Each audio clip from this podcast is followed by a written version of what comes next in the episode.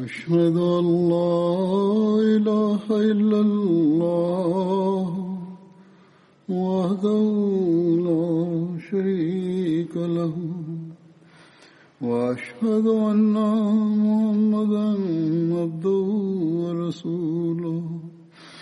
أما بعد فأعوذ بالله من الشيطان الرجيم. بسم الله الرحمن الرحيم. الحمد لله رب العالمين. الرحمن الرحيم. مالك يوم الدين. إياك نعبد وإياك نستعين اهدنا الصراط المستقيم. صراط الذين أنعمت عليهم. غير المغضوب عليهم ولا الضالين.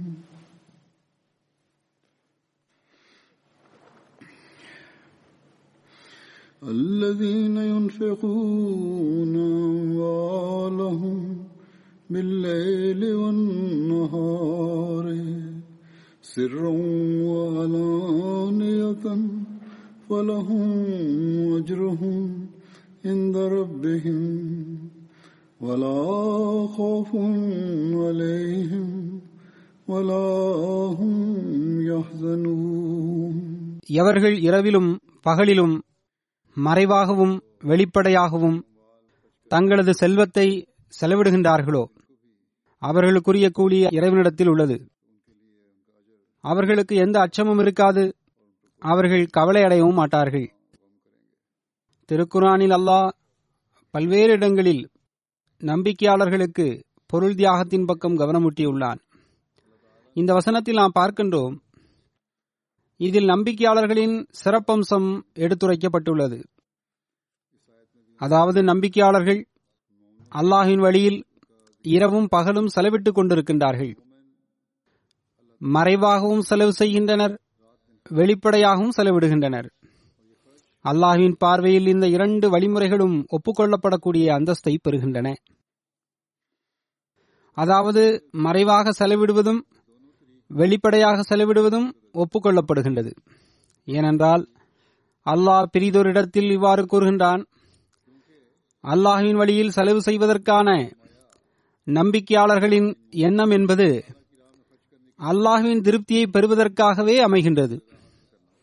அல்லாஹ் அதனை இவ்வாறு குறிப்பிடுகின்றான் அதாவது அல்லாஹின் திருப்தியை பெறுவதற்காக அவர்கள் செல்வங்களை செலவிடுகின்றனர். அல்லாஹுவின் திருப்தியை பெறுவதை தவிர்த்து வேறு எதற்காகவும் அவர்கள் ஒருபோதும் செலவிடுவதில்லை. அதாவது அல்லாஹின் திருப்தியை பெறுவதே அவர்களின் நோக்கமாக இருக்கின்றது. எனவே ஒரு உண்மையான நம்பிக்கையாளரின் அடையாளம் என்னவென்றால் அவர் நன்மையை மேற்கொள்ள வேண்டும். அல்லாஹின் வழியில் தனது தூய செல்வத்திலிருந்து செலவிட வேண்டும். இரவும் பகலும் நன்மையை செய்வதற்கான கவலை அவரிடத்தில் இருக்க வேண்டும். சில நேரத்தில் வெளிப்படையாகவும் நன்மையை செய்ய வேண்டும். சில முறை மறைமுகமாகவும் நன்மையை செய்ய வேண்டும். இந்த தியாகங்கள் அல்லாஹ்விடத்தில் ஒப்புக்கொள்ளப்பட்டு விடுகின்றன. ஆனால் நிபந்தனை என்னவென்றால் இந்த தியாகங்களை செய்வதன் நோக்கம் அல்லாஹுவின் திருப்தியை பெறுவதாக இருக்க வேண்டும். ஒருவேளை பிறருக்கு காட்டுவதற்காக இந்த தியாகங்கள் இருக்குமென்றால் பின்னர் அந்த தியாகங்கள் அல்லாஹ்விடத்தில் ஒப்புக்கொள்ளப்படுவதற்கான அந்தஸ்தை பெற முடியாது. பிறருக்கு காட்டுவதற்காக தியாகங்கள் செய்யக்கூடியவர்களின் தியாகங்கள் அவர்களின் முகத்திலேயே வீசப்படும்.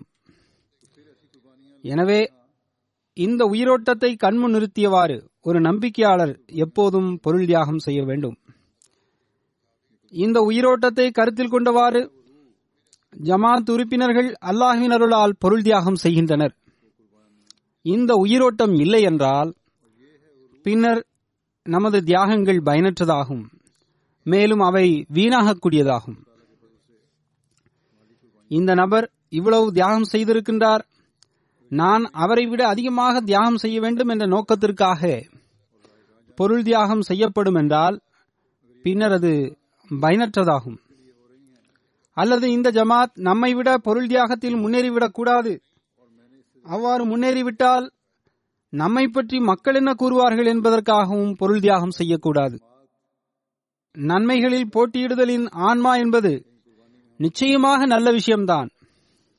ஆனால் நம்மை பற்றி மக்கள் என்ன கூறுவார்கள் என்ற எண்ணம் கூடாது. மாறாக அல்லாஹ்வின் பார்வையில் நாம் அதிகமாக பொருள் தியாகம் செய்யக்கூடியவராக ஆகிவிட வேண்டும் என்பதற்காக பொருள் தியாகம் செய்ய வேண்டும். அவ்வாறிருந்தால் பின்னர் அது நன்மைகளில் முந்துதல் என்பதற்கான உயிரோட்டமாக அமையும். மேலும் நான் இவ்வளவு சந்தா கொடுக்கின்றேன் என்று பெருமையுடன் மக்களுக்கு கூறுவதற்காக சந்தா கொடுத்தல் கூடாது. அல்லது ஏதாவது ஒரு கருத்து வேறுபாட்டின் போது நான் இவ்வளவு பொருள் தியாகம் செய்யக்கூடியவனாக இருக்கின்றேன். எனவே எனது கருத்து ஏற்றுக்கொள்ளப்பட வேண்டும். அல்லது எனக்கு இந்த சலுகை வழங்கப்பட வேண்டும் என்று ஜமாத் அமைப்பிடம் தனது நன்மையை சுட்டிக்காட்டுவதற்காக சந்தா கொடுக்கக்கூடாது. அல்லது நான் இவ்வளவு பொருள் தியாகம் செய்து காலத்தின் கலிஃபா அல்லது பொறுப்பாளர்களின் பார்வையில் வந்துவிட வேண்டும். மேலும் தான் புகழப்பட வேண்டும் என்பதற்காகவும் சந்தா கொடுக்கக்கூடாது. இதுபோன்ற விஷயங்களுக்காகவெல்லாம் சந்தா கொடுக்கக்கூடாது. இந்த அனைத்து விஷயங்களும் தவறாகும் பயனற்றதாகும் வீணானதாகும் மேலும் தியாகத்தின் உயிரோட்டத்திற்கே எதிரானதாகும். மாறாக அவை அனைத்தும் நஷ்டத்திற்கு காரணிகளாக அமையும். அல்லாஹ் கூறுகின்றான் இவை அனைத்தும் தவறாகும். எனது வழியில் செலவிட வேண்டுமென்றால் பின்னர் எனது திருப்தியை பெறுவது மட்டுமே ஒரே நோக்கமாக இருக்க வேண்டும். ஆயினும் அல்லாஹுவின் திருப்தியை பெறக்கூடியவர்களுக்கு அல்லாஹ் கண்ணியம் வழங்குகின்றான். ஆனால் அந்த கண்ணியம் அந்த நபரை பணிவிலும் தாழ்மை குணத்திலும் முன்னேற்றக்கூடியதாக இருக்க வேண்டும். இன்னும் சொல்வதென்றால் மக்கள் தம்மை புகழ்வதும் காலத்தின் கலிஃபாவின் பார்வையில் வருவதும் அவருக்கு வெட்கத்திற்குரியதாக இருக்க வேண்டும். அவர்கள் தமக்காக துவா செய்ய வேண்டும். மற்றும் ஒரு உறுதியான தொடர்பு உருவாகிவிட வேண்டும் என்பதற்காகவே அந்த ஆசை கொள்பவர்களாக இருக்க வேண்டும். இயல்பான விஷயம் என்னவென்றால் எந்த நபரிடத்தில் பைய செய்திருக்கின்றோமோ அவரின் துவாக்களிலிருந்து பங்கு பெற வேண்டும் என்ற ஆசை மனிதனுக்கு இருக்கும். உண்மையான கிலாபத்தின் மீது நம்பிக்கை இருக்கும் என்றால் பின்னர் அது போன்ற ஆசையில் எந்த தவறும் இல்லை. ஆனால் நீயத் பிறருக்கு காட்டுவதற்காக இருக்கக்கூடாது. மாறாக நான் இறைவனின் திருப்தியை பெற வேண்டும். மேலும் எனது இந்த தியாகத்தின் காரணமாக நான் இறைவனின் நெருக்கத்தை பெறக்கூடியவனாக ஆகுவதற்கு காலத்தின் கலீஃபா எனக்காக துவா செய்ய வேண்டும். மேலும் நான் அல்லாஹின் திருப்தியை பெறக்கூடியவனாக ஆகிவிட வேண்டும். ஆகிய இந்த எண்ணங்கள் தான் நீயத்தாக இருக்க வேண்டும். எனவே இந்த சிந்தனையும் அல்லாஹுவின் போதனைக்கு ஏற்புடையதாக உள்ளது. அல்லாஹ் கூறுகின்றான் எனது கவனத்தை பெறுவதற்காகவும் எனது திருப்தியை பெறுவதற்காகவும் களப்பற்ற தன்மை கொண்டவராக திகழ்ந்து செலவிடுகின்ற போது எனது வாக்குறுதி என்னவென்றால் நான் உங்களது அச்சத்தை போக்கி விடுவேன் உங்களது துன்பத்தையும் அகற்றி விடுவேன் உங்களின் உள்ளத்திற்கு அமைதிக்கான ஏற்பாட்டையும் செய்து விடுவேன் உங்களுக்கு ஆறுதல் வழங்குவேன். உங்களை நான் எனது மணியில் அமர்த்திக் கொள்வேன் அல்லாஹுவின் அருளால் இக்காலகட்டத்தில் எவர்கள் காலத்தின் இமாமை வாக்களிக்கப்பட்ட மசீகை மற்றும் வாக்களிக்கப்பட்ட மகதியை மேலும் ஹசரத் நபியல் நாயகம் சல்லாஹ் அலிவசல்லம் அவர்களின் உண்மை பேரன்பரை ஒப்புக்கொண்டுள்ளார்களோ அவர்களிடமே இதுபோன்ற எண்ணம் இருக்கின்றது. அதாவது அல்லாஹின் மார்க்கத்திற்காக பொருள் தியாகம் செய்ய அதாவது அல்லாஹின் மார்க்கத்திற்காக பொருள் தியாகம் செய்ய வேண்டும் என்ற எண்ணம் அவரிடம் உள்ளது. மேலும் அல்லாஹ் அவர்களின் பொருள் தியாகத்திற்கு கனிகளை வழங்காமல் விட்டுவிடுவதும் இல்லை. அல்லாஹின் திருப்தியை பெற வேண்டும் என்பதற்காகவே அல்லாஹின் வழியில் அவர்கள் செலவிடுகின்றார்கள். ஆனால் அல்லாஹ் சில நேரத்தில் அத்துடன் அவர்களுக்கு அருள் செய்கின்றான். சில முறை செல்வத்தின் வடிவிலும் சில முறை வேறொரு வகையான அன்பளிப்பின் வடிவிலும் அருளுகின்றான். அதற்கான உதாரணத்தை நாம் அனுதினமும் நமது ஜமாத்தில் பார்த்து வருகின்றோம். பத்து இருபது அல்லது நூற்றுக்கணக்கான உதாரணங்கள் மட்டுமல்ல மாறாக அதுபோன்ற ஆயிரக்கணக்கான உதாரணங்கள் இருக்கின்றன. இன்னும் கூறப்போனால் லட்சக்கணக்கான உதாரணங்கள் உள்ளன என்றே நான் கூறுவேன். அதன் மூலம் அல்லாஹின் திருப்தியை பெறக்கூடியவர்கள் அதுபோன்ற சம்பவங்களை கடந்தே செல்கின்றனர். மேலும் தம்முடன் நடக்கின்ற விஷயங்களை அவர்கள் பார்க்கவும் செய்கின்றனர். அதன் மூலம் அவர்களின் ஈமானிய உறுதி முன்னேற்றம் அடைகின்றது நிச்சயமாக இந்த பொருள் தியாகம் செய்யக்கூடியவர்கள் இதனையும் கருத்தில் கொள்ள வேண்டும். அதாவது அவர்களின் மனைவி மக்கள் மீதும் அவர்களுக்கு உரிமைகள் இருக்கின்றன கடமைகள் இருக்கின்றன. அந்த கடமைகளை ஆற்றுவதும் ஒரு நம்பிக்கையாளரின் கடமையாகும். தனது மனைவி மக்களின் உரிமையிலிருந்து அவர்களை விலக்கி வைப்பதும் அவர்களின் தேவைகளை முழுமை செய்யாமல் இருப்பதும் பாவமாகும்.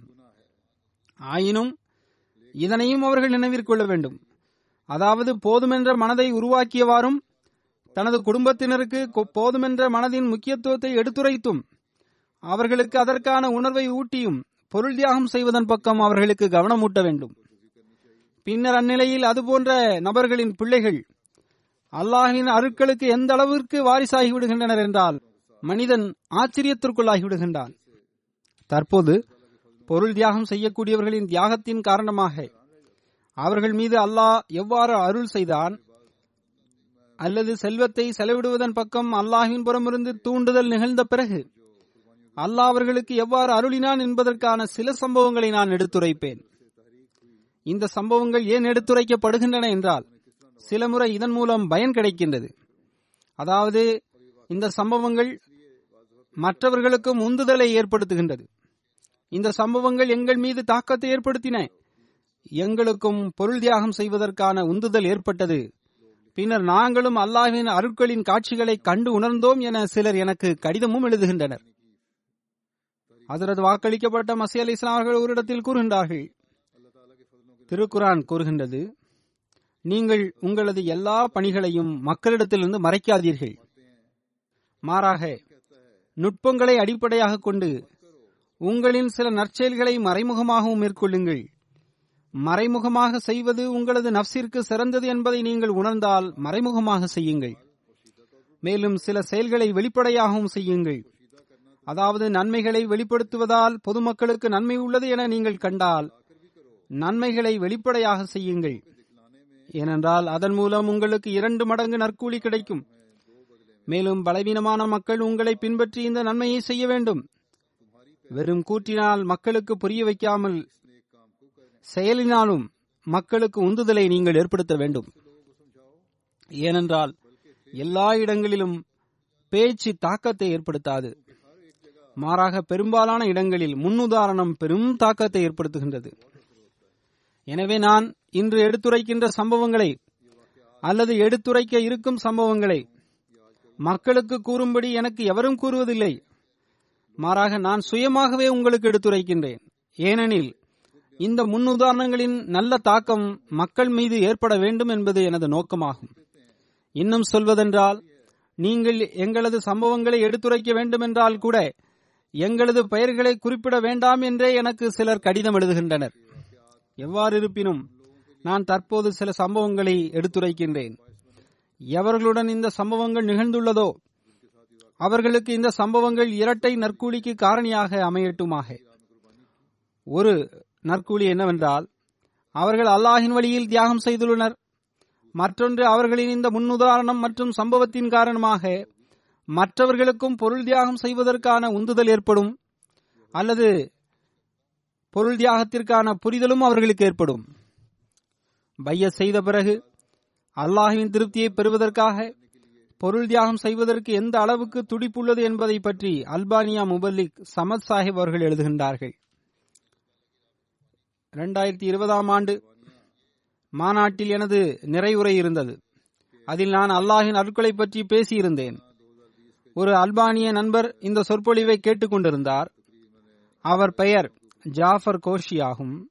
நான் அதில் அவர் அகமதியத்தை ஒப்புக்கொண்ட சம்பவத்தையும் எடுத்துரைத்திருந்தேன். முபல்லிக் சாப் அது பற்றி எழுதுகின்றார்.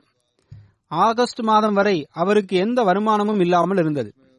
ஒரு நாள் ஜும்மா தொழுகைக்கு பிறகு அவர் மற்ற அகமதி இளைஞர்கள் கொடுக்கின்ற சந்தாக்களை பற்றிய விவரங்களை எனக்கும் கூறுங்கள் என்று கூறினார். எனவே மீண்டும் சந்தாவை பற்றி அவருக்கு எடுத்துரைக்கப்பட்டது. அதற்கு முன்பும் அவருக்கு கூறப்பட்டிருந்தது. அதன் பிறகு அவர் கூறினார் அவரது வீடு வாடகைக்கு கொடுக்கப்பட்டுள்ளது. அந்த வாடகை வசூலாகியும் உள்ளது. அந்த முதல் வருமானத்திலிருந்து வருமானத்தை விட அதிகமாக சந்தாவை எடுத்துக்கொண்டு அவர் பள்ளிவாசலுக்கு வந்தார்.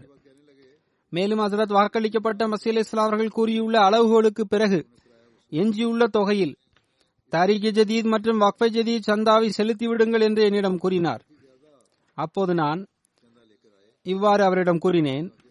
அதாவது பொருள் தியாகம் செய்யக்கூடியவர்களுக்கு பல மடங்கு நற்கூலியை நான் வழங்குவேன் என அல்லாஹ் திருக்குறானில் வாக்குறுதி வழங்கியுள்ளான். என்று கூறியபோது நான் இந்த எண்ணத்தில் சந்தா கொடுக்கவில்லை. நான் அல்லாஹின் திருப்தியை பெறுவதற்காகவே சந்தா கொடுத்தேன். மேலும் மார்க்கத்திற்காக பொருள் தியாகங்கள் செய்யுங்கள் என்று அதற்கு வாக்களிக்கப்பட்ட மசீல் இஸ்லாம் அவர்களின் வழிகாட்டலும் உள்ளது. எனவே நான் சந்தா கொடுத்தேன். மேலும் மார்க்கத்திற்காக பொருள் தியாகம் செய்ய வேண்டும் என்பது இஸ்லாத்தின் கட்டளையுமாகும். அதனால் நான் சந்தா கொடுத்தேன் என்று அவர் என்னிடம் கூறினார். மேலும் தற்போது ஒவ்வொரு மாதமும் தொடர்ந்து அவர் சந்தா செலுத்தி வருகின்றார். உலகவாதிகளின் எண்ணம் ஒரு நொடிப்பொழுதில் மாறிவிடுகின்றது. அர்ஜென்டைன் நாட்டின் முபல்லிக் சர்வர் சாஹிப் எழுதுகின்றார் அர்ஜென்டைனில் கொரோனா வைரஸ் மற்றும் பொதுவான பணவீக்கத்தின் காரணமாக பொதுமக்கள் பெரும் பொருளாதார கஷ்டங்களுக்கு ஆளாகியுள்ளனர். ஆயினும் இந்த சூழ்நிலையிலும் புதிய அகமதிகளுக்கு அல்லாஹின் வழியில் செலவிடுவது இஸ்லாத்தின் கட்டளைகளில் ஒரு கட்டளையாகும் என எடுத்துரைக்கப்பட்டது. அகமதியார் ஜமாத்தில் அந்த இறை கட்டளைகளின்படி செயல்படுவதற்கு அமைந்துள்ள கிளைகளில் ஒரு கிளை தஹரிக்க ஜதீத் சந்தாவாகும்.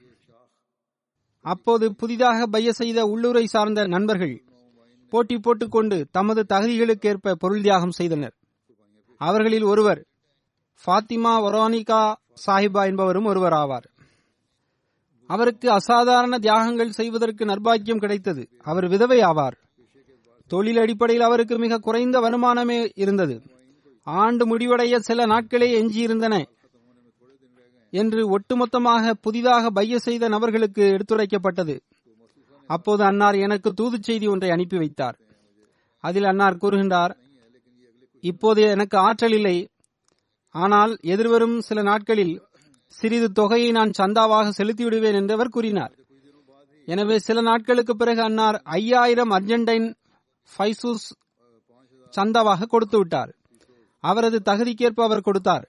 இன்னும் சொல்ல போனால் அர்ஜென்டைன் நாட்டின் பொதுவான பொருளாதார சூழலை பார்க்கும்போது அது அசாதாரண தொகையாக இருக்கின்றது. முபலிக் எழுதுகின்றார் அன்னாரது இந்த உணர்வைக் கண்டு நான் மிகவும் உங்களுக்கு நன்றி கூறுகின்றேன் என்று நான் கூறினேன். அப்போது இதில் நன்றி கூறுவதற்கு என்ன உள்ளது? நான் இஸ்லாத்தை மனப்பூர்வமாக ஒப்புக்கொண்டுள்ளேன். அதனை புரிந்தே ஏற்றுக்கொண்டிருக்கின்றேன். மார்க்கத்திற்காக தியாகங்கள் செய்யப்பட வேண்டும் என்பது இஸ்லாத்திலின் கட்டளைகளில் ஒரு கட்டளையாகும் என்று அவர் என்னிடம் கூறினார். நான் எனது பணிகளின் மும்முரத்தின் காரணமாக நேரத்தை தியாகம் செய்ய முடியவில்லை.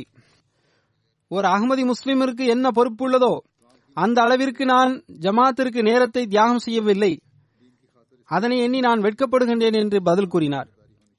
ஹசரத் வாக்களிக்கப்பட்ட மசீல் இஸ்லாம் அவர்களின் ஜமாத்தில் முழுமையான நன்றி உணர்வுடன் இந்த புரட்சியை அல்லாஹ் ஏற்படுத்தி இருக்கின்றார் அல்லாவின் திருப்தியை எவ்வாறு பெற வேண்டும்?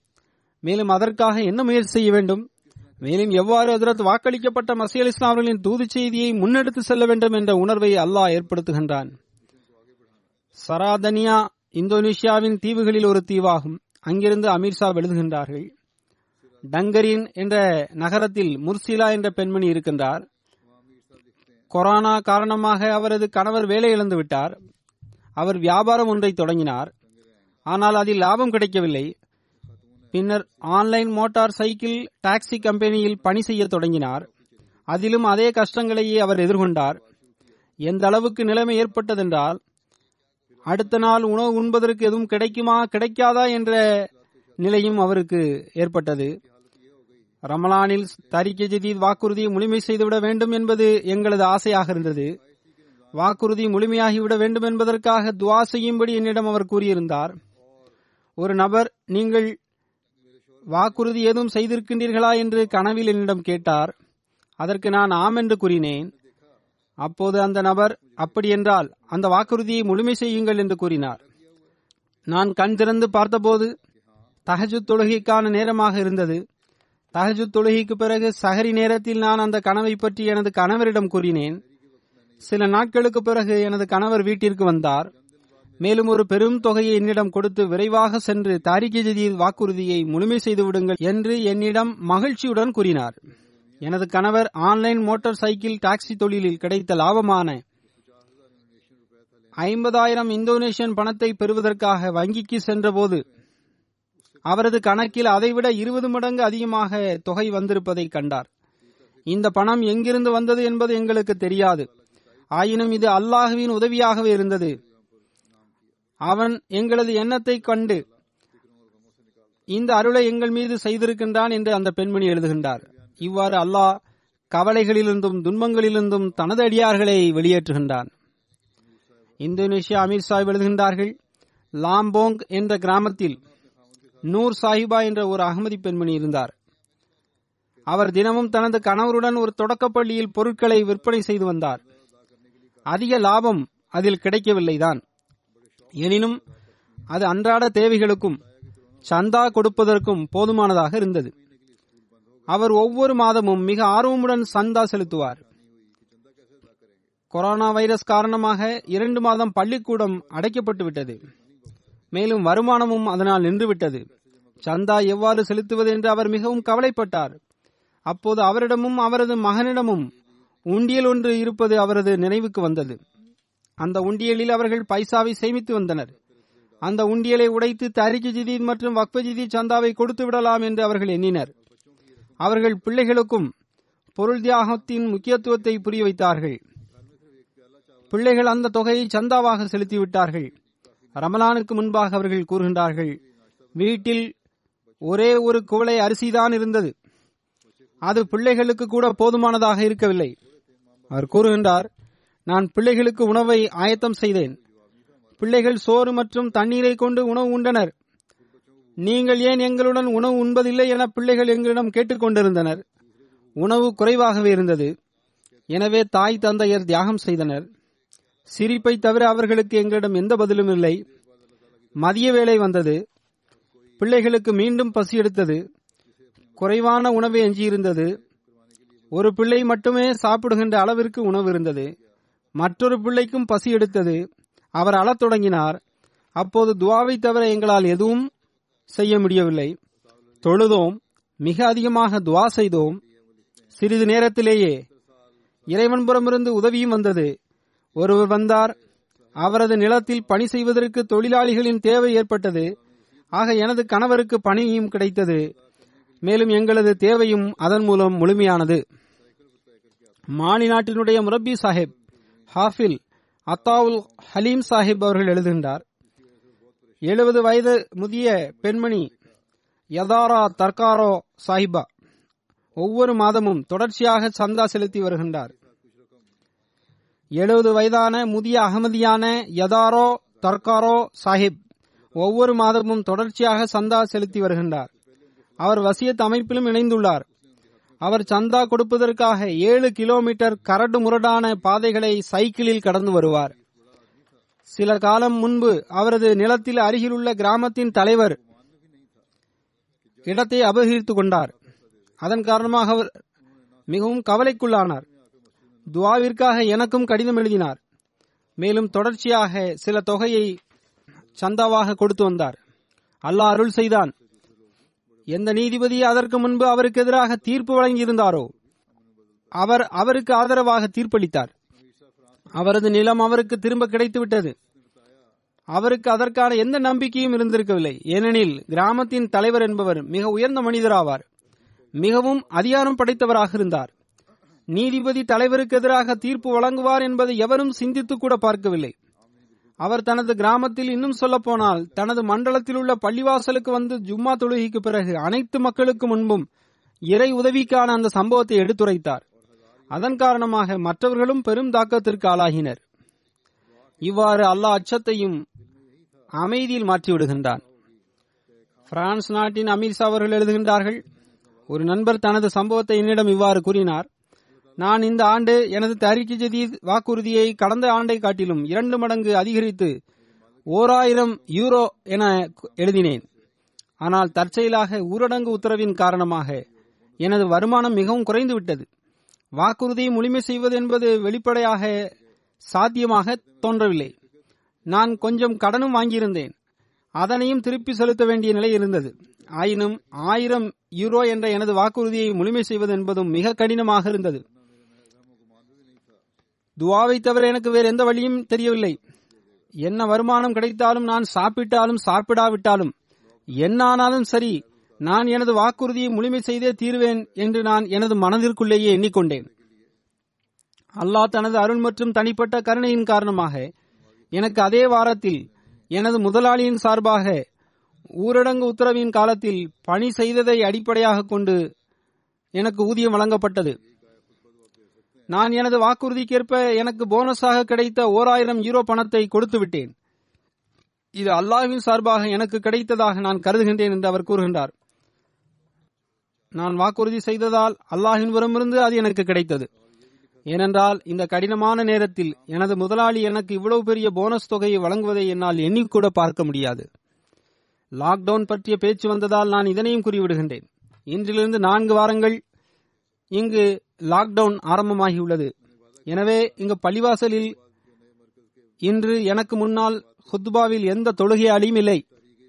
ஏனெனில் குத்துபா நீங்கள் கொடுக்கலாம் ஆனால் பாங்கு கொடுப்பவரை தவிர வேறு எவரும் இருக்கக்கூடாது என நம்மிடம் கூறியுள்ளனர். கனடாவை சார்ந்த ஒரு சிறியன் அகமதி எனக்கு கடிதம் எழுதினார்.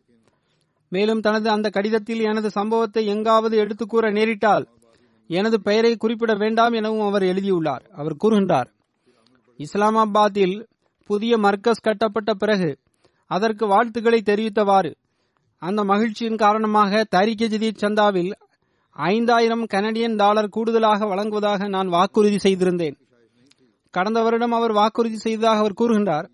தொடர்ந்து அவர் எழுதுகின்றார் அந்நாட்களில் எனது மாத வருமானம் நான்காயிரம் டாலராக இருந்தது. ஆனால் அந்த நாட்கள் நல்ல நாட்களாக இருந்தன. சூழல்கள் நல்ல சூழலாக இருந்தன. சில மாதங்களுக்கு பிறகு நான் கார் ஒன்றையும் வாங்கினேன். மேலும் எனது பணியையும் மாற்றிக்கொண்டேன்.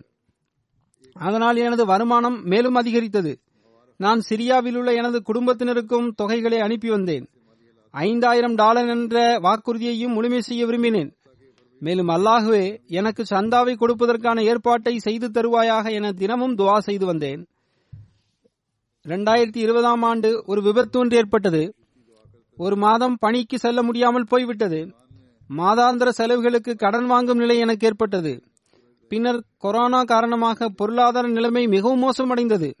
லாக்டவுன் உத்தரவும் பிறப்பிக்கப்பட்டது. எந்த அளவுக்கு என்றால் பிப்ரவரி மார்ச் மாதத்தில் கணவனும் மனைவியும் மிக மலிவான உணவுகளையே உண்டு வந்தனர்.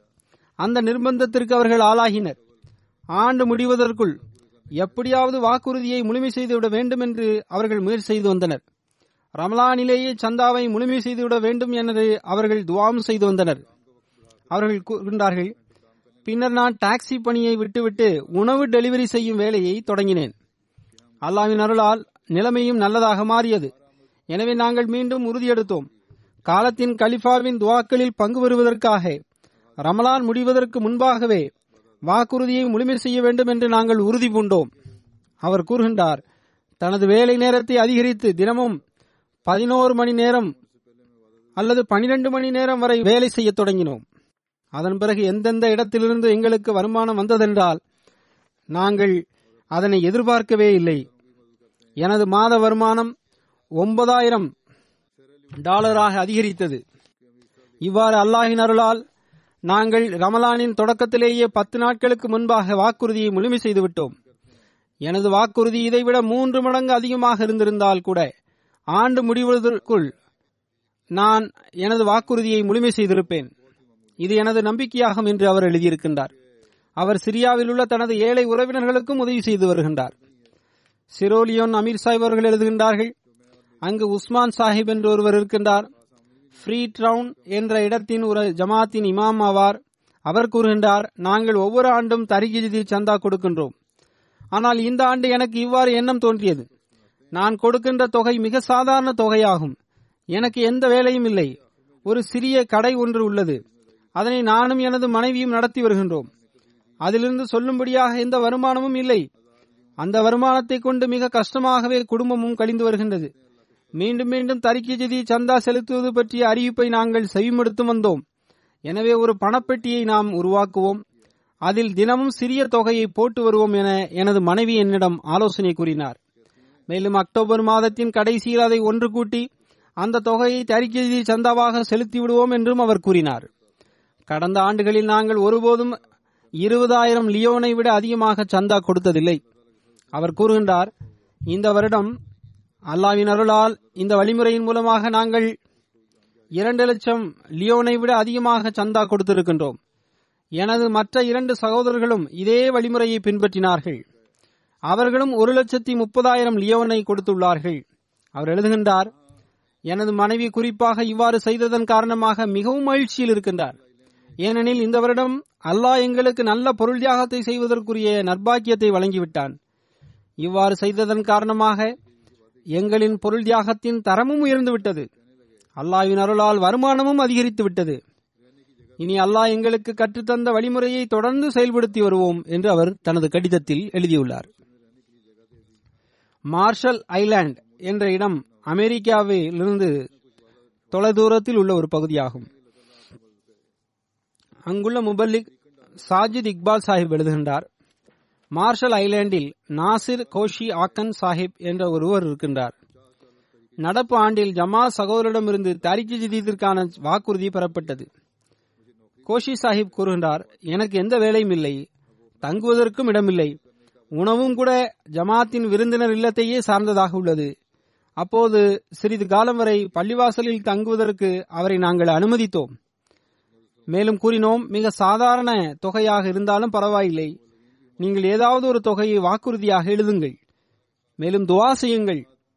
அல்லாஹ் உங்களுக்கு உதவி செய்வான். அப்போது அவர் இரண்டு அமெரிக்கன் டாலர்களை தனது வாக்குறுதியாக எழுதினார். சில மாதத்திற்கு பிறகு பள்ளிவாசலுக்கு வந்தார். ஐம்பது டாலர்களை தரிக்கை ஜதீத் சந்தாவாக கொடுத்து விட்டார். அவர் கூறினார் அல்லாஹ் எனது துவாக்களை ஒப்புக்கொண்டு விட்டான். எனக்கு வேலையும் கிடைத்து விட்டது. வசிப்பதற்கு அப்பார்ட்மெண்ட்டும் கிடைத்து விட்டது.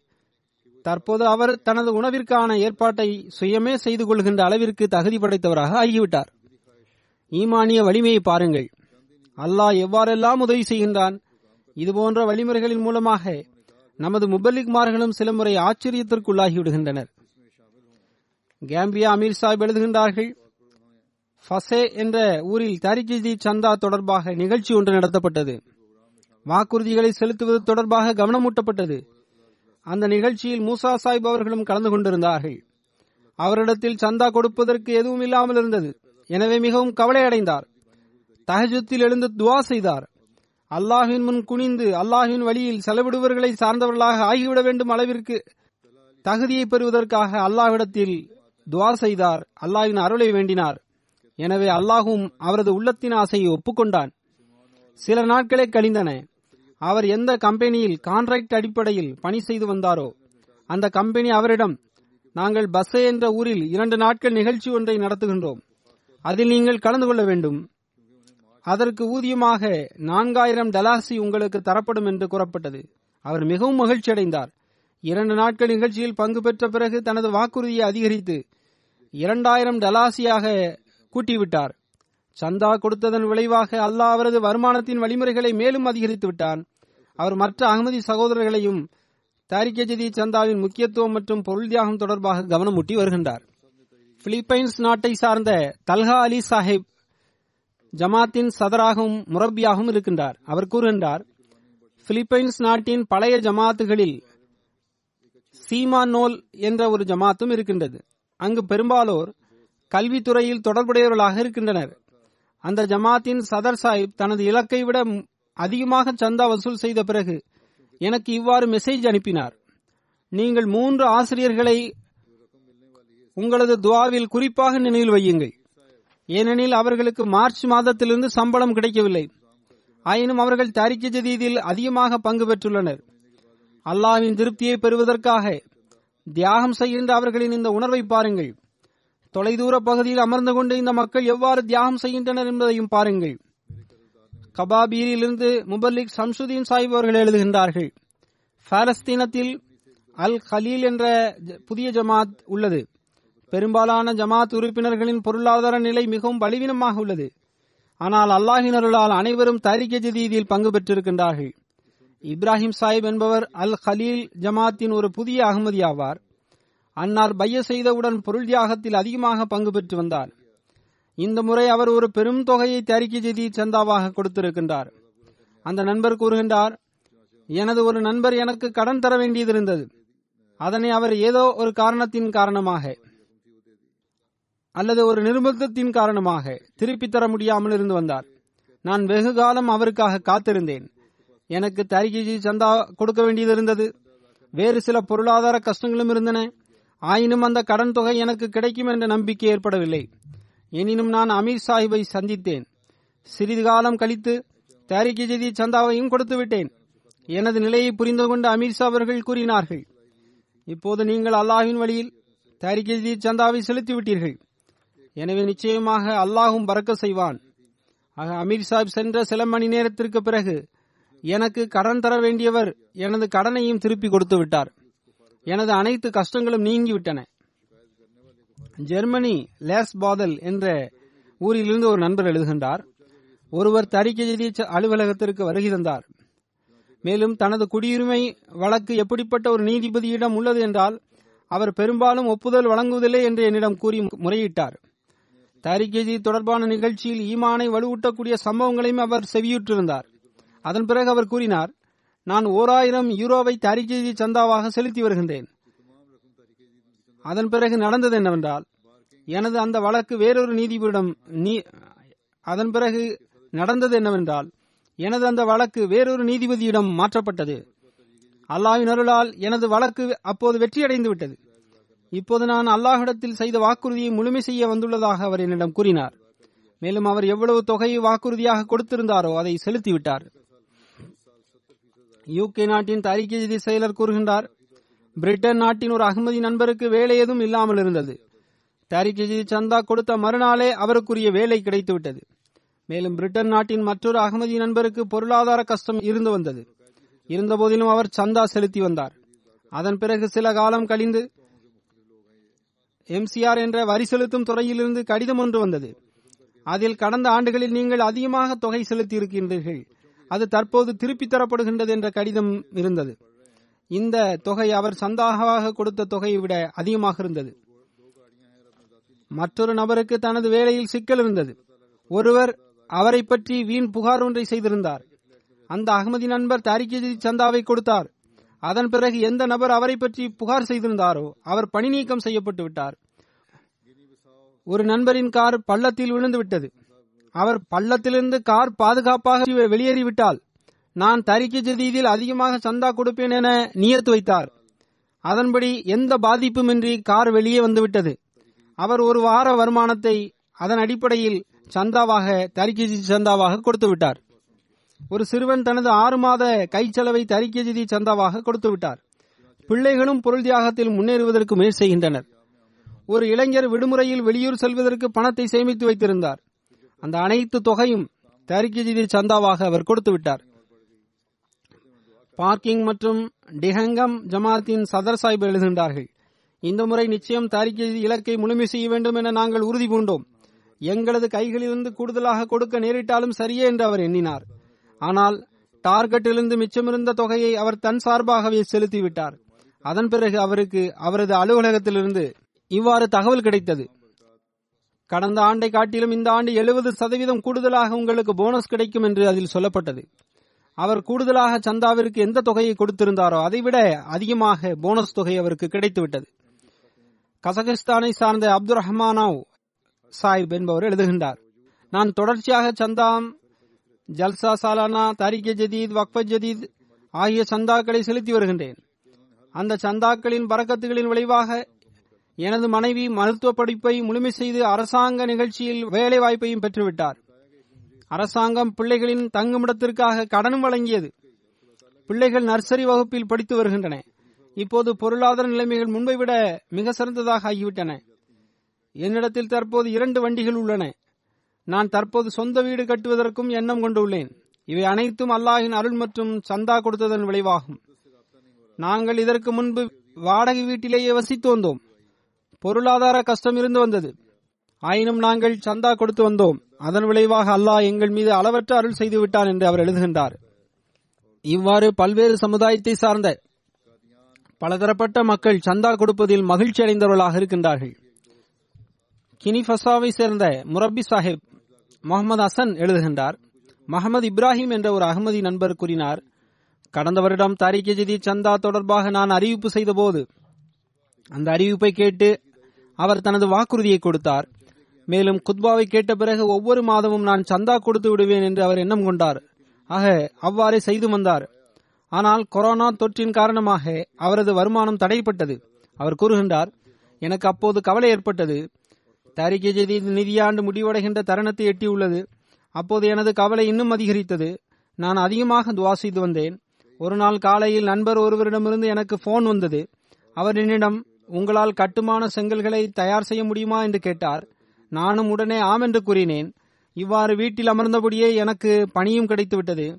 அதன் காரணமாக அல்லாஹ் எனது வாக்குறுதியை முழுமை செய்யக்கூடிய வழிமுறையும் ஏற்படுத்தி தந்துவிட்டான். லாக்டவுன் காரணமாக எனக்கு இருந்த பொருளாதார கஷ்டத்தையும் அல்லாஹ் நீக்கிவிட்டான் இந்த அனைத்து பறக்கத்துகளும் காலத்தின் கலிஃபாவின் குரலுக்கு செவிமடுத்ததன் காரணமாகவே ஆகும் என்று இப்ராஹிம் சாஹிப் எழுதுகின்றார். தன்சானியா அமீர் சாஹிப் எழுதுகின்றார்கள் ரஞ்சிபார் என்ற இடத்திலிருந்து முபல்லிக் சாஹிப் கூறுகின்றார். ஒரு அகமதி மூதாட்டி ஹம்னா பிபி சாஹிபா என்பவர் ஒவ்வொரு ஆண்டும் தனது குறைந்த வருமானத்திலிருந்து சந்தா கொடுப்பதில் முதலிடம் வகித்து வந்தார்.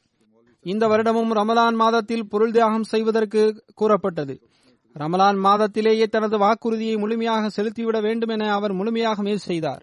ஆனால் பொருளாதார கஷ்டத்தின் காரணமாக அவருக்கு எந்த தொகையும் கிடைக்கவில்லை. அவர் என்னிடம் கூறினார் ஒரு நாள் இதனால் எந்த அளவுக்கு எனக்கு துன்பம் ஏற்பட்டதென்றால் நான் இரவில் எழுந்துவிட்டேன். இறைவனிடத்தில் மன்றாடி துவா செய்தேன். காலத்தின் கலிஃபாவின் குரலுக்கு செய்யுமெடுக்கின்ற நேரமாகும் இது. நான் அதிலிருந்து இழப்பிற்குரியவனாக இருக்கின்றேன் என்று அழுது துவா செய்தேன். எனவே அதே நாள் காலையில் அவருடைய ஒரு உறவினரிடமிருந்து போன் வந்தது. நீண்ட காலமாகவே அவரிடம் தொடர்பு கொள்ள முடியாமல் இருந்தது. எவ்வாறு இருப்பினும் அந்த உறவினர் அந்த பெண்மணிக்கு தன் சார்பாக தொகை ஒன்றை அன்பளிப்பாக கொடுத்தார். அதன் மூலம் அந்த மூதாட்டி தனது சந்தாவை செலுத்திவிட்டார். அந்த பெண்மணி கூறுகின்றார் சந்தா கொடுப்பதன் காரணமாக எனது இறைவன் என்னுடன் எப்பொழுதும் அன்புடன் நடந்து கொள்கின்றான். என்னை ஒருபோதும் அவன் கைவிட்டு விட்டதில்லை என்று அவர் கூறுகின்றார். காதியானிலிருந்து வக்கீலுல் மால் சாஹிப் அவர்கள் எழுதுகின்றார்கள் கேரளாவில் உள்ள கருளை ஜமாத்தை சார்ந்த நண்பர் ஒருவர் ஐந்து லட்சம் ரூபாய் தரிக்கை ஜதீத் சந்தா கொடுக்க வேண்டியது இருந்தது அவர் தனது தொழிலுக்காக பர்னிச்சர் வாங்குவதற்காக கொஞ்சம் தொகையை வைத்திருந்தார். குறித்த நேரத்தில் தொகையை செலுத்தாத நிலையில் அந்த தொழில் தலைப்பட்டு போவதற்கும் வாய்ப்பு இருந்தது ஆனால் அதே நேரத்தில் தரிக்கை சந்தா செலுத்தும்படியும் கூறப்பட்டிருந்தது. எனவே சந்தாவின் முக்கியத்துவத்தை கருத்தில் கொண்டு அந்த தொகையை அவர் சந்தாவாக கொடுத்து விட்டார். இந்த களப்பற்ற நீயத்தின் விளைவாக அல்லாஹ் எவ்வாறு அருள் செய்தான் என்றால் சிறிது நேரத்திலேயே சந்தாவாக கொடுக்கப்பட்ட தொகையை விட பல மடங்கு அதிகமான தொகை அவரது வங்கி கணக்கில் ஒருவர் சார்பாக அனுப்பப்பட்டது. தனது தொழிலுக்கு வாங்க வேண்டிய பொருட்களை அதன் மூலம் அவர் வாங்கிக் கொண்டார். அதன் பிறகு அன்னாருக்கு பல மில்லியன் ரூபாய் ப்ராஜெக்ட் ஒன்று கிடைத்தது. மேலும் தனது வாக்குறுதியை மட்டுமல்லாமல் ஒரு பெரும் தொகையையும் அதாவது சுமார் பனிரெண்டு லட்சம் ரூபாயை தாரிகஜி சந்தாவாகவும் கொடுத்திருக்கின்றார். இந்தியாவிலிருந்து அப்துல் வாஹித் சாஹிப் தாரிகஜி இன்ஸ்பெக்டர் எழுதுகின்றார். கேரளாவின் ஒரு ஜமாத்தான கொச்சின் ஜமாத்தில் தாரிகே தொடர்பாக ஜல்சா ஒன்று நடத்தப்பட்டது. அதில் தாரிகே சந்தாவின் நோக்கம் தொடர்பாக எடுத்துரைக்கப்பட்டது. ஜமா சகோதரர்கள் தாரிகே ஜதீத் பொருள் தியாகத்தில் போட்டி போட்டுக்கொண்டு பங்கு பெறுவதற்கு அறிவுறுத்தப்பட்டது. ஜல்சா முடிந்த பிறகு நாங்கள் சதர் சாஹிப் அவர்களின் வீட்டிற்கு சென்றோம். எட்டு வயதான சதர் சாஹிப்பின் மகள் தனது பணப்பெட்டியை எடுத்துக்கொண்டு வந்தார். மேலும் மௌலி சாஹேப் இதில் உள்ள தொகையை தாரிகே சந்தாவில் செலுத்திவிடுங்கள் என்று கூறினார். அப்போது அந்த டப்பாவில் சுமார் எண்ணூற்றி அறுபத்தி நான்கு ரூபாய் இருந்தது. அதனை அக்குழந்தை தாரிகேதி சந்தாவாக கொடுத்து விட்டார் அவரது தந்தை கூறினார் எனது மகள் ஒரு நீண்ட காலமாக தாரிகேதி கொடுக்க வேண்டும் என்ற எண்ணத்தில் இதனை சேமித்து வந்தாள். நான் எனது கடையிலிருந்து திரும்பி வரும்போது எனது பாக்கெட்டில் உள்ள சில்லறைகளை தன்னிடம் தரும்படி கூறிவிடுவார். அதனை நான் அவரிடம் கொடுத்து விடுவேன். அவர் தனது பணப்பெட்டியில் அதனை சேமித்து வந்தார். இவ்வாறு குழந்தை பல மாதங்களாக சேமித்து வந்த தொகையை தற்போது சந்தாவாக கொடுத்து விட்டார். பொருள் தியாகத்தில் பங்கு பெறக்கூடிய புரிதலை அல்லாஹ் அகமதி பிள்ளைகளுக்கும் இவ்வாறு ஏற்படுத்தியிருக்கின்றான். பைய செய்த பிறகு தியாகம் செய்வதற்கு எவ்வாறு கவலை ஏற்படுகின்றது என்பது தொடர்பாக அல்பானியாவிலிருந்து அப்துல் சமத் சாஹிப் அவர்கள் எழுதுகின்றார்கள். அல்பேனியாவின் ஒரு கிராமத்தில் வசித்து வரும் தாலிப் ஜர்ரி சாஹிப் கூறுகின்றார் அவர் உள்ளூர் வாசியாவார். ஒரு நாள் ஜும்மாவிற்கு பிறகு அவர் என்னை சந்தித்தார். அவர் ஓய்வூதியம் பெறுபவராக இருந்தார். சாதாரண வருமானத்திற்கு மத்தியிலும் ஒவ்வொரு மாதமும் தொடர்ந்து சந்தா கொடுத்து வருவார். அவரிடத்தில் சொந்தமாக வண்டி கூட கிடையாது. அரசாங்க போக்குவரத்தையே பயன்படுத்தி ஜும்மாவிற்கு தொழுகைக்கு வருவார். தற்போதைய தொற்றின் காரணமாக நீண்ட காலத்திற்கு பிறகு அவர் ஜும்மாவிற்கு வருகிறார் ஜும்மாவிற்கு பிறகு என்னிடம் கூறினார் நீண்ட மாதங்களாக சந்தா கொடுக்கவில்லையே என்று மனதிற்கு பாரமாக இருந்து வந்தது என்று கூறி எட்டு மாத சந்தாவையும் என்னிடம் கொண்டு வந்து தந்துவிட்டார். சந்தா மட்டுமின்றி தரிகிதி வக்வஜிதி சந்தாவையும் செலுத்திவிட்டார். இதுபோன்று ஏராளமான சம்பவங்கள் இருக்கின்றன. தன்சானியாவிலிருந்து மால்லிம் சாஹிப் அவர்கள் எழுதுகின்றார்கள் ஹுசைன் சாஹிப் என்ற களப்பற்ற ஒரு அகமதி இருக்கின்றார். சாலேக் சாஹிப் மடோங்கோ மிக அதிகமாக சந்தாவில் பங்கு பெறக்கூடியவராக இருந்தார். சிறிது காலம் நோயுற்றிருந்தார். சிகிச்சைக்காக அவரிடம் பணம் இல்லாமல் இருந்தது. மாதத்தின் கடைசியில் அவருக்கு ஓய்வூதியத்தின் பணம் கிடைத்தது. அப்போது அவர் முதன் முதலில் தனது தரிக்கஜதி சந்தாவின் வாக்குறுதியை முழுமை செய்தார். நான் அவருக்கு புரிய வைக்க முயற்சி செய்தேன். நீங்கள் இந்த தொகையை கொண்டு உங்களுக்கு சிகிச்சை செய்து கொள்ளுங்கள். பிறகு நீங்கள் உங்கள் வாக்குறுதியை முழுமை செய்து கொள்ளலாம் என்று கூறினேன். அதற்கு அல்லாஹ்தான் குணமளிப்பவனாவான். எனவே முதலில் நான் எனது இறைவனிடம் செய்து கொண்ட வாக்குறுதியை முழுமை செய்வேன். பிறகு நான் எனக்கு சிகிச்சை செய்து கொள்வேன் என்று கூறிவிட்டார். இது தியாகத்தின் வினோதமான தரங்களாகும். இதை பார்த்து ஆச்சரியம் ஏற்படுகின்றது. தொலை தூரத்தில் அமர்ந்திருக்கின்ற புதிதாக இணைந்தவர்களுக்கும் கூட சந்தாவின் முக்கியத்துவத்தை அல்லாஹ் தெளிவுபடுத்திவிட்டான் மேலும் அதரது வாக்களிக்கப்பட்ட மசீல் இஸ்லாம் அவரிடம் பைய செய்த பிறகு அல்லாஹ் அந்த மக்களிடம் ஒரு புரட்சியை ஏற்படுத்திவிட்டான். கேம்பியா நாட்டின் அமித்ஷா எழுதுகின்றார்கள் ஒரு பகுதியில் தரிகெழுதி திட்டத்தின் தேட்டங்கள் தொடர்பான நிகழ்ச்சி ஒன்று நடத்தப்பட்டது. இஸ்லாத்திற்காக வாழ்க்கையை அர்ப்பணிப்பது எளிய வாழ்க்கையை மேற்கொள்வது சிறு சிறிய பணிகளை கூட இழிவாக கருதாமல் இருப்பது ஆகியவற்றின் பக்கம் கவனமூட்டப்பட்டது. ஆக அந்த நிகழ்ச்சிக்கு பிறகு இப்ராஹிம் சாஹிப் என்ற நண்பர் கூறினார் நான் ஓராயிரம் டலாசியை தரிகதி சந்தாவாக தர விரும்புகின்றேன் என்று கூறினார். மேலும் தனக்கு ஒரே ஒரு மகன் இருக்கின்றார். அவரது வாழ்க்கையை அர்ப்பணித்து அவரை முரப்பியாக ஆக்குவதற்காக நான் நியத்து வைத்துள்ளேன் என்றும் கூறினார். தற்போது அவரின் மகன் நடுநிலைப் பள்ளியில் பயின்று வருகின்றார். தனது மகன் இன்ஷால்லா முரப்பியாக வேண்டும் என்பது அவரது எண்ணமாக உள்ளது. இதே போன்று கானாவிலிருந்து general secretary Sahib Adam Sahib எழுதுகின்றார். ஜோனல் சதர் சாஹிப் அவர்கள் ஐம்பது கானா சட்டி என்ற தொகையை வாடகை பணமாக தந்தார்கள். நான் அதனை தரிகஜி சந்தாவில் கொடுத்து விட்டேன் நான் எனது அதிகாரிகளுடன் ஒரு வேலை நிமித்தமாக சென்றிருந்தேன்.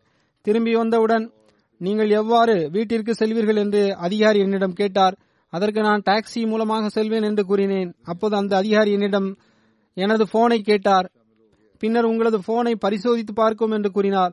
நான் பரிசோதித்து பார்த்தபோது ஓர் ஆயிரம் சட்டி தொகையை மொபைல் மூலமாக அவர் எனக்கு அனுப்பி வைத்திருந்தார். நான் ஐம்பது சட்டி தொகையை சந்தாவாக கொடுத்து விட்டேன். எனக்கு ஆயிரம் சட்டி தொகை கிடைத்துவிட்டது. ஆக நான் எடுத்துரைத்த சம்பவங்கள் இவையாகும். என்னிடம் இதுபோன்ற எண்ணற்ற சம்பவங்கள் இருக்கின்றன. அல்லாஹ் இந்த தியாகம் செய்யக்கூடியவர்களின் செல்வத்திலும் வாழ்நாளிலும் எல்லையற்ற பறக்கத்துகளை செய்வானாக. இவ்வாறு செய்யப்பட்ட தியாகங்களில் எவ்வளவு தியாகம் செய்யப்பட்டது என்பது தொடர்பான விளக்கங்களில் சிலவற்றை குறிப்பிட்டு விடுகின்றேன். பொதுவாக தரிக்கை ஜெதீது அறிவிப்புடன் அறிவிப்பதும் உண்டு. அல்லாவின் அருளால் தரிக்கை ஜதீதின் எண்பத்தி ஆறாம் ஆண்டு அக்டோபர் மாதம் முப்பத்தி ஒன்றாம் தேதியுடன் நிறைவடைந்தது. மேலும் எண்பத்தி ஏழாம் ஆண்டு தொடங்கிவிட்டது.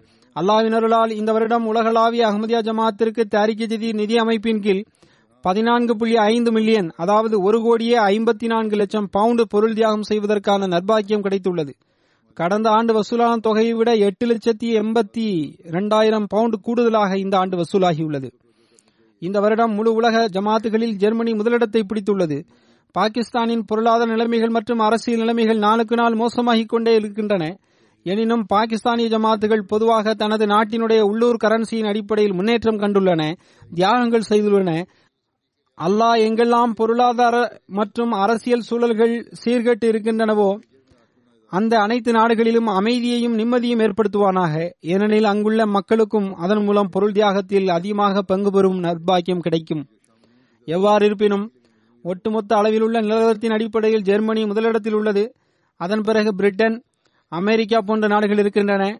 அமெரிக்கா மூன்றாம் இடத்திலும் பின்னர் கனடாவும் அதன் பிறகு மத்திய கிழக்கு நாட்டை சார்ந்த ஒரு நாடும் அதன் பிறகு இந்தியாவும் பின்னர் ஆஸ்திரேலியாவும் அதன் பிறகு இந்தோனேஷியாவும் பின்னர் கானாவும் அதன் பிறகு மற்றொரு மத்திய கிழக்கை சார்ந்த நாடும் உள்ளது.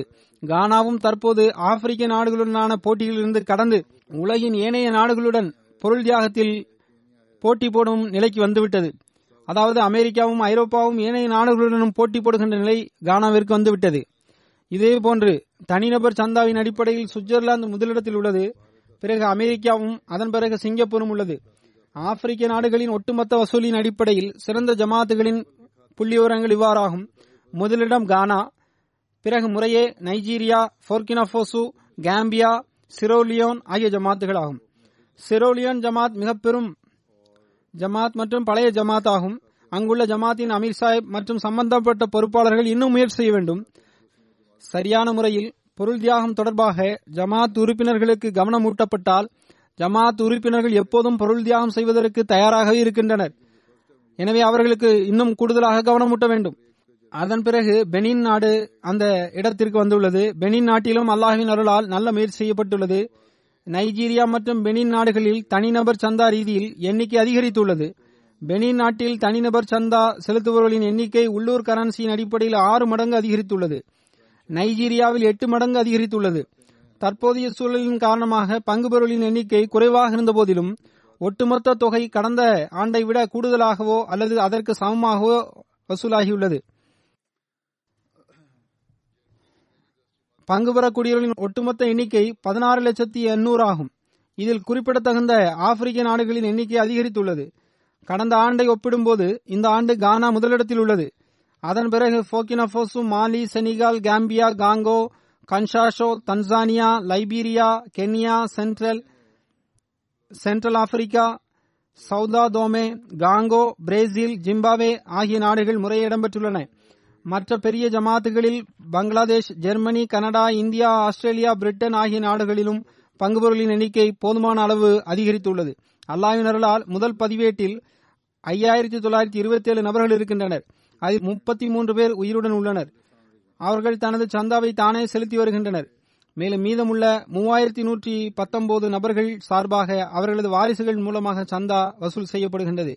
மீதமுள்ள இரண்டாயிரத்தி எழுநூத்தி எழுபத்தி ஐந்து நபர்களின் கணக்குகள் ஜமா சார்பாக செயல்படுத்தப்பட்டு வருகின்றன. முழு உலகிலும் ஒட்டுமொத்த அளவில் ஜெர்மனி முதலிடத்தும் பெற்றுள்ளது.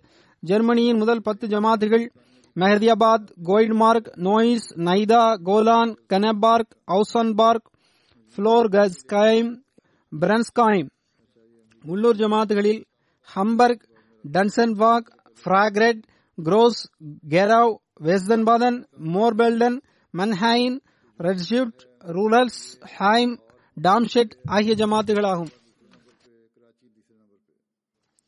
ஒட்டுமொத்த வசூலின் அடிப்படையில் இங்கிலாந்தின் ஐந்து சிறிய ஜமாத்துகள் Spen Valley Keighley Swansea north Wales north Hamilton.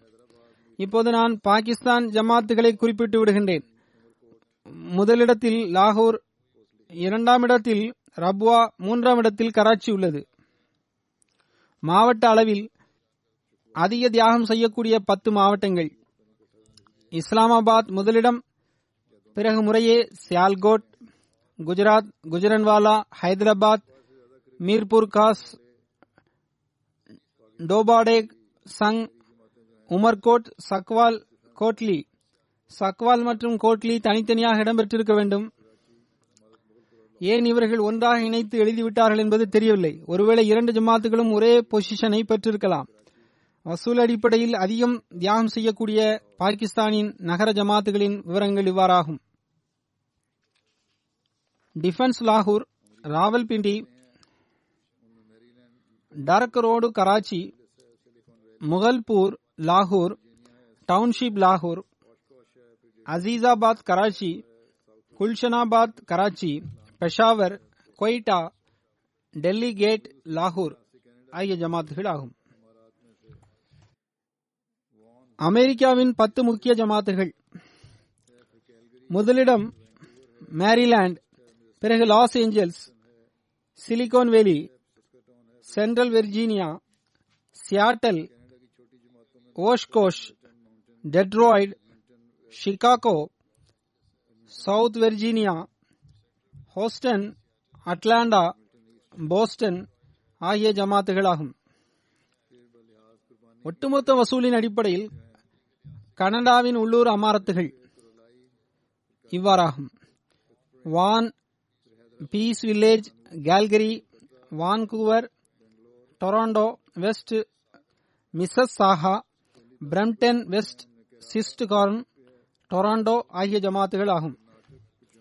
கனடாவின் சிறிய ஜமாத்துகள் ரெட்ஃபோர்ட் டேமெல்டன் மவுண்டைன் ரெட்மிண்டன் வெஸ்ட் ரைஜேனா ஹாமில்டன் ஈஸ்ட் போன்ற ஜமாத்துகள் ஆகும்.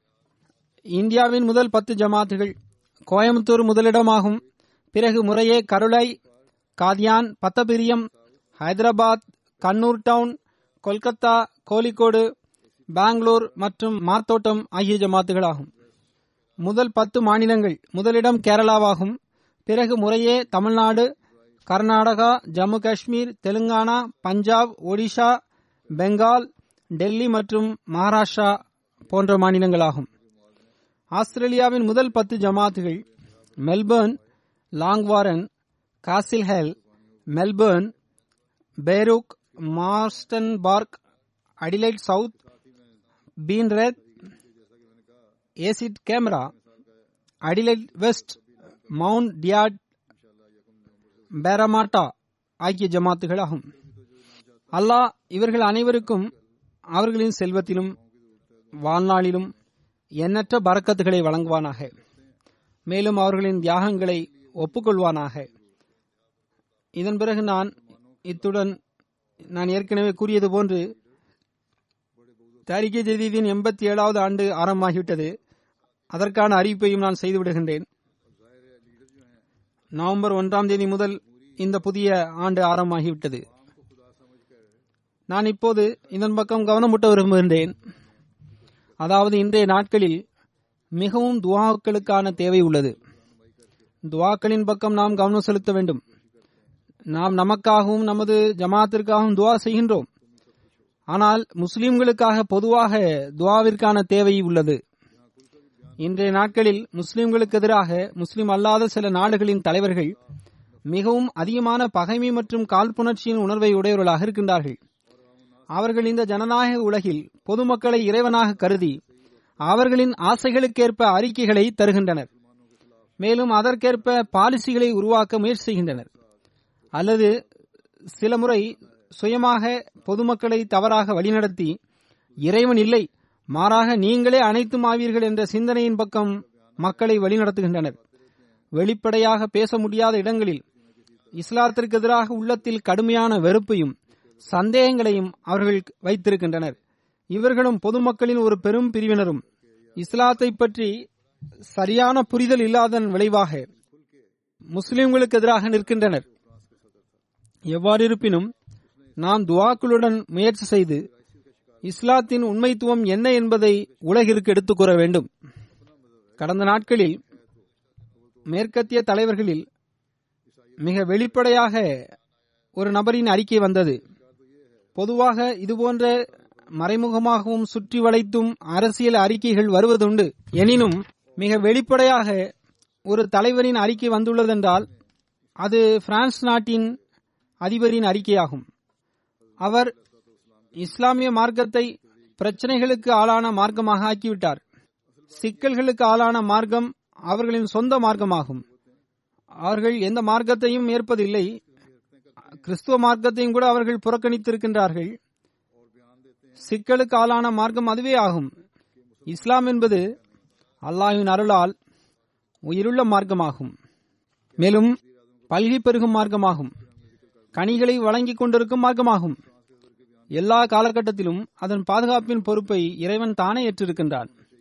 இக்காலத்திலும் வாக்களிக்கப்பட்ட மசியின் மூலமாக அதன் பிரச்சாரம் உலகின் நான்கு மூலைகளிலும் பரவிக் கொண்டிருக்கின்றது. உண்மையில் விஷயம் என்னவென்றால் இவர்கள் இஸ்லாத்தின் எதிரி சக்திகள் அல்லது எதிரிகளாக இருக்கின்றனர்.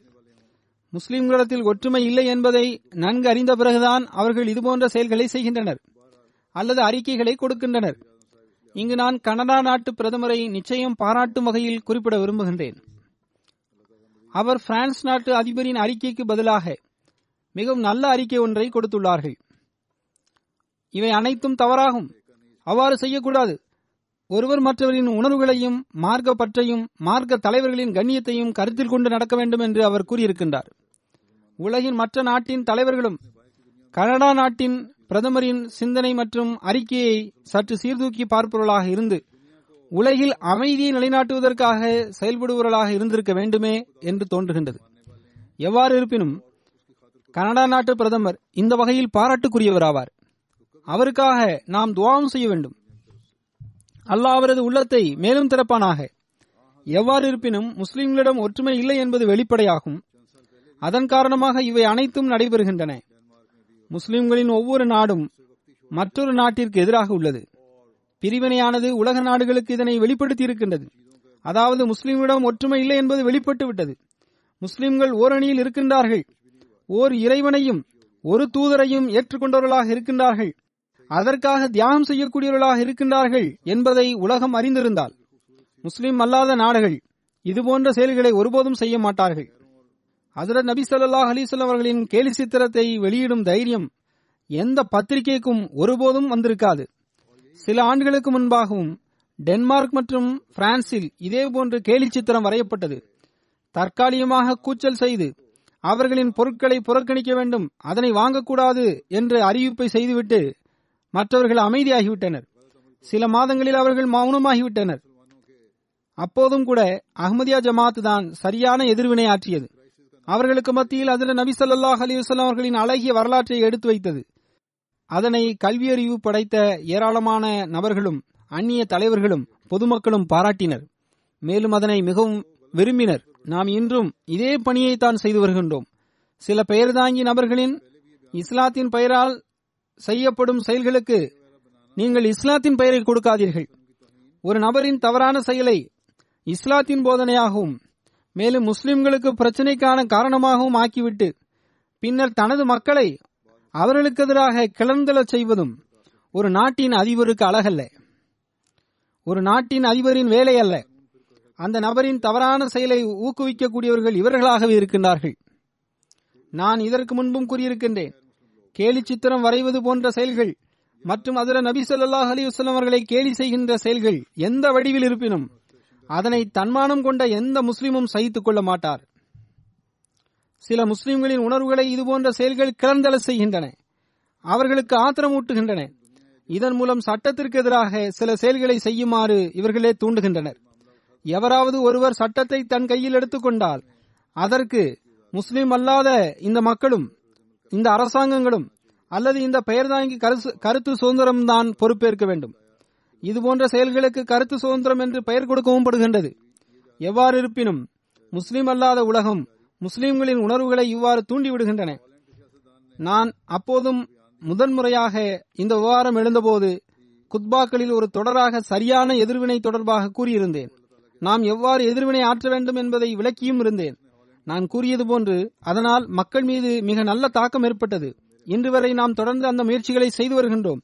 அதே வழிமுறைகளை மேற்கொண்டு வருகின்றோம். பின்னர் ஹாலந்து நாட்டின் அரசியல்வாதி ஒருவர் அறிக்கை ஒன்றை கொடுத்தார். அப்போது நான் ஹாலந்தில் குத்பா ஒன்றை கொடுத்தேன். மேலும் அல்லாவின் தண்டனை கொண்டு அவரை எச்சரித்தேன். அப்போது அவர் நான் கொண்டு விடுவதாக மிரட்டுவதாக ஆளுந்த நாட்டின் அரசாங்கத்திடம் முறையிட்டார். மேலும் நான் இங்கு வருவதை தடை செய்ய வேண்டும் என்று எனக்கு எதிராக ஆனந்த நாட்டின் அரசாங்கத்திடம் கூறினார். இன்னும் சொல்ல போனால் எனக்கு எதிராக வழக்கு தொடர வேண்டும் என்றெல்லாம் கூறினார். ஆக எவ்வாறு இருப்பினும் நம்மால் இயன்றவரை சட்டத்தின் வட்டத்திற்குள் நின்று கொண்டு இஸ்லாம் மற்றும் அதில் நபி சல்லாஹ் அலைஹி அவர்களின் அந்தஸ்திற்கு எதிராக நிகழும் செயல்களுக்கு பதிலளிக்கின்றோம். இனியும் பதிலளித்துக் கொண்டிருப்போம். அதன் தாக்கமும் ஏற்படுகின்றது. சட்டத்தின் வட்டத்தில் இருந்து கொண்டு ஒவ்வொரு அடியையும் நாம் எடுத்து வைக்க வேண்டும். மேலும் எல்லாவற்றையும் விட அதிகமாக அசர நபி சல்லாஹ் அலிவசல்லம் அவர்கள் மீது அதிகமாக செலவாத்து ஓத வேண்டும். இந்த விஷயங்கள் தான் இதற்கு தீர்வாக நாம் எடுத்து வைக்கின்றோம். நான் கடந்த பல குத்பாக்களில் இதன் பக்கம் கவனம் ஊட்டியிருக்கின்றேன் நமக்கு எதிராக அகமதி அல்லாத உலமாக்கள் கடுமையான அறிக்கைகளை கொடுத்து வருகின்றார்கள். இருப்பினும் இஸ்லாத்தின் பாதுகாப்பிற்காக நாம் இஸ்லாத்தின் உண்மையான போதனையின் ஒளியில் நாம் நமது பணிகளை செய்து கொண்டே செல்வோம். மேலும் செய்து கொண்டே இருக்கின்றோம் இன்ஷா அல்லா ஒன்று அல்லது இரண்டு நான்கு நபர்களை கொலை செய்ததன் மூலமாக தற்காலிக உணர்வுகள் தணிந்து விடலாம். ஆனால் இது ஒன்றும் நிரந்தர தீர்வாக இருக்க முடியாது. முஸ்லிம் சமுதாயம் நிரந்தரமான தீர்வை விரும்புகின்றது என்றால் அனைத்து முஸ்லிம் உலகமும் ஒன்றுபட வேண்டும். இப்போதும் கூட பிரான்ஸ் அதிபரின் அறிக்கைக்கு பதிலாக துருக்கி நாட்டின் அதிபர் பதிலளித்தார். அல்லது ஒன்றிரண்டு நாடுகள் எதிர்வினை ஆற்றின. எனினும் அனைத்து முஸ்லிம் நாடுகளும் ஓரணியில் நின்று எதிர்வினை ஆற்றும் போது ஏற்படும் தாக்கத்தை அந்த அறிக்கைகளால் ஏற்படுத்த முடியாது. துருக்கி நாட்டின் எதிர்வினையினால் பிரான்ஸ் நாட்டின் அதிபர் தனது கூற்றை மாற்றிக்கொண்டதாகவும் தான் கூறியதன் பொருள் இவ்வாறல்ல மாறாக இவ்வாறாகும் என்று கூறியதாகெல்லாம் கூறப்படுகின்றது. எனினும் அவர் அத்துடன் நாங்கள் என்ன செய்கின்றோமோ சரியாகவே செய்கின்றோம் என்ற நிலைப்பாட்டில் உறுதியாக இருக்கின்றார். ஆனால் ஐம்பத்தி நான்கு ஐம்பத்தி ஐந்து முஸ்லிம் நாடுகள் ஒரே குரலில் ஒழித்திருந்தால் ஆனால் இவ்வாறு அவ்வாறு என்ற வார்த்தைகளுக்கெல்லாம் இடம் இருந்திருக்காது அந்நிலையில் பிரான்ஸ் அதிபருக்கு மன்னிப்பு கேட்டு மண்டியிடும் நிர்பந்தம் ஏற்பட்டிருக்கும். எவ்வாறு இருப்பினும் நான் சுருக்கமாக இதனையே கூற விரும்பினேன். நீங்கள் துவா செய்யுங்கள். முஸ்லிம் நாடுகள் குறைந்தபட்சம் அந்நியர்களுக்கு மத்தியில் ஒரே குரலாக ஒழிக்கட்டும் பின்னர் அது எவ்வளவு தாக்கத்தை ஏற்படுத்துகின்றது என்பதை நீங்கள் பாருங்கள். நாம் நமது பணிகளை செய்து கொண்டே இருக்கின்றோம். செய்து கொண்டே இருப்போம் இன்ஷா அல்லாஹ் மஹமதிய மசீகை ஏற்றுக்கொண்டவர்களின் பணி மற்றும் கடமை என்னவென்றால் இஸ்லாத்தின் அழகிய போதனையை உலகத்தின் நான்கு மூலைகளிலும் பரப்ப வேண்டும் என்பதாகும். அதர நபி ஸல்லல்லாஹு அலைஹி அவர்களின் அழகிய முகத்தை உலகத்திற்கு முன்னால் காட்ட வேண்டும். அதர நபி ஸல்லல்லாஹு அலைஹி அவர்களின் கொடியின் கீழ் முழு உலகமும் வந்துவிடாதவரை நிம்மதி பெருமூச்சு விடக்கூடாது. நீங்கள் ஏக இறைவனை அடையாளம் கண்டு அநீதிகளை முடிவுக்கு கொண்டு வருவதன் மூலம்தான் தப்பிக்க முடியும் என்பதை உலகிற்கு நீங்கள் கூற வேண்டும். சில காலத்திற்கு முன்பாக நான் உலக அரசாங்கங்களின் அதிபர்களுக்கு கடிதம் எழுதியிருந்தேன். சில மாதங்களுக்கு முன்பு இதே கோவிட் காலகட்டத்தில் பிரான்ஸ் அதிபருக்கும் நான் கடிதம் எழுதியிருந்தேன். அதில் அதற்கு வாக்களிக்கப்பட்ட மசீல் இஸ்லாம் அவர்களின் சொற்களில் இந்த எச்சரிக்கையும் செய்திருந்தேன். அதாவது இந்த தண்டனைகளும் ஆபத்துகளும் அல்லாஹின் புறமிருந்து அநீதிகளின் காரணமாக வருகின்றன. எனவே இதன் பக்கம் நீங்கள் கவனம் செலுத்துவது அவசியமாகும். அநீதிகளுக்கு முடிவு கட்டுங்கள். நீதியை நிலைநாட்டுங்கள். உண்மையை அடிப்படையாக கொண்டு பேசுங்கள். நாம் நமது கடமையை முழுமை செய்து விட்டோம் முழுமை செய்து கொண்டும் இருப்போம். இனி எவர் விரும்புகின்றாரோ அவர் அதை புரிந்து கொள்ளட்டும். அல்லது புரியாமல் போகட்டும். எனினும் நாம் எல்லா நிலையிலும் முஸ்லிம் சமுதாயத்தை நமது துவாக்களில் மறக்க மாட்டோம். அவர்கள் அதில் நபி ஸல்லல்லாஹு அலி சொல்லம் அவர்களின் உண்மை பேரன்பரை அடையாளம் கண்டுகொள்ளும் நற்பாக்கியத்தை அவர்களுக்கு அல்லாஹ் வழங்குவானாக. பொதுவாகவும் உலகம் சிந்தித்து பார்க்க வேண்டும். இதுபோன்ற விஷயங்களின் மூலம் அவர்கள் இறைவனை விட்டு விலகிக் கொண்டே சென்றால் பிறகு அழிவை தவிர அவர்களுக்கு வேறு எதுவும் எஞ்சியிருக்காது. உலகத்தை அல்லாஹுவின் ஏகத்துவத்தின் கீழ் கொண்டு வருவதற்காக நாம் பொதுவாக முயற்சி செய்ய வேண்டும். அதில் நபி ஸல்லல்லாஹு அலைஹி அவர்களின் கொடியின் கீழ் கொண்டு வர வேண்டும். இதுதான் தஹரிக் ஜதீத் சந்தாவின் நோக்கமும் ஆகும் அல்லாஹ் நமக்கு அதற்கான நல்வாக்கியத்தை வழங்குவானாக. அது மட்டுமல்லாமல் உலகத்தின் பொதுவான நிலைமைகளுக்காகவும் துவா செய்ய வேண்டும். இவர்கள் மிக வேகமாக அழிவின் பக்கம் முன்னேறி கொண்டிருக்கின்றார்கள். இந்த தொற்று நோயிலிருந்து வெளியேறிய பிறகு மற்றொரு ஆபத்து உலகப் போரின் வடிவில் அவர்களுக்கு வந்துவிடக்கூடாது அல்லாஹ் உலகிற்கு அறிவையும் புரிதலையும் வழங்குவானாக. மேலும் ஏக இறைவனை அடையாளம் கண்டுகொண்டு அவனுக்குரிய உரிமைகளை வழங்குவர்களாக அவர்கள் ஆகட்டுமாக.